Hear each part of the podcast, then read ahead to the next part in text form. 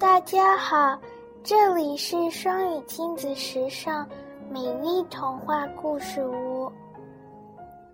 小朋友们知道什么叫形容词吗？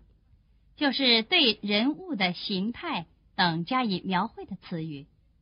我们简单的比方说，胖、瘦、高、低、轻、重、大小等词语，它们都是形容词。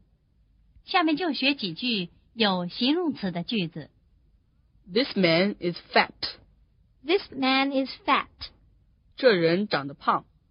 This man is very fat. This man is very fat. 这人很胖。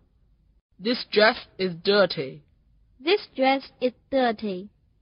这件衣服是脏的。This dress is very dirty. This dress is very dirty.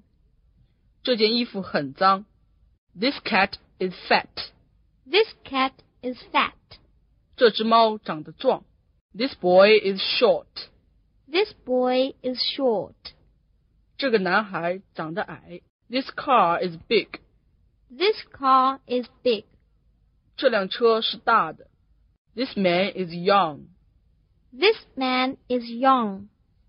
这人年纪轻。This man is tall. This man is tall. 这人长得高。This book is thin. This book is thin. 这本书薄。This car is small. This car is small. 这辆车是小的。This man is old. This man is old. 这人年纪老了。